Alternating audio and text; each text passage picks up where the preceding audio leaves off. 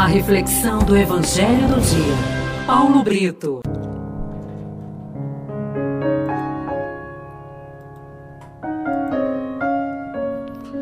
A primeira leitura é retirada do livro de Ezequiel, capítulo 18, de 21 a 28.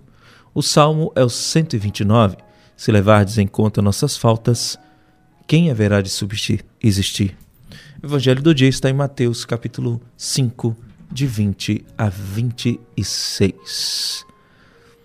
Meu irmão, minha irmã, os mestres da lei, os fariseus, na época de Jesus, viviam na rigidez da lei. Não matar. Jesus, porém, vai além. Todo aquele que se encoleriza com seu irmão será réu de juízo.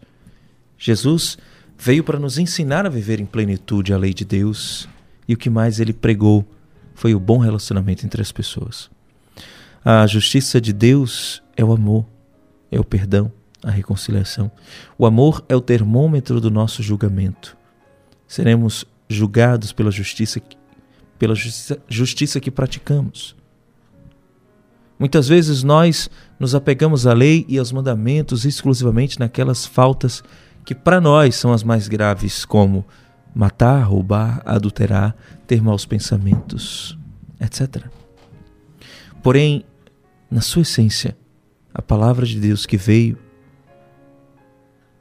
a palavra que Deus veio interpretar para nós, Ele próprio, vai muito mais além das coisas que praticamos. Ela alcança o nosso coração e as nossas intenções. O amor, ele implica em acolhimento, ternura, compaixão, compreensão. Na hora do nosso julgamento, a ira, a raiva, a impaciência, com seu irmão serão medidas contra nós. Portanto, não podemos chamar os nossos irmãos e irmãs nem mesmo de tolos ou idiotas. A oferta que fazemos é ao Senhor. E essa oferta ao Senhor, neste caso, será desnecessária.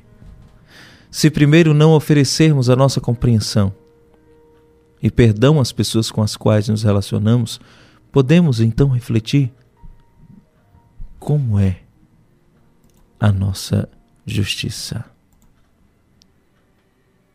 O que é justo para Deus? E a oferta? A nossa oferta. Fazemos as nossas ofertas no altar do Senhor, mas como está o nosso coração? Você pensou que enquanto você faz a oferta do seu coração na hora da missa, ele pode estar sujo com a injustiça da falta de perdão, da ofensa feita, do ódio por alguém? Como você consegue tratar as pessoas? E como você tem tratado? Você tem costume de falar mal dos seus amigos, suas amigas? Fica para a reflexão de cada um.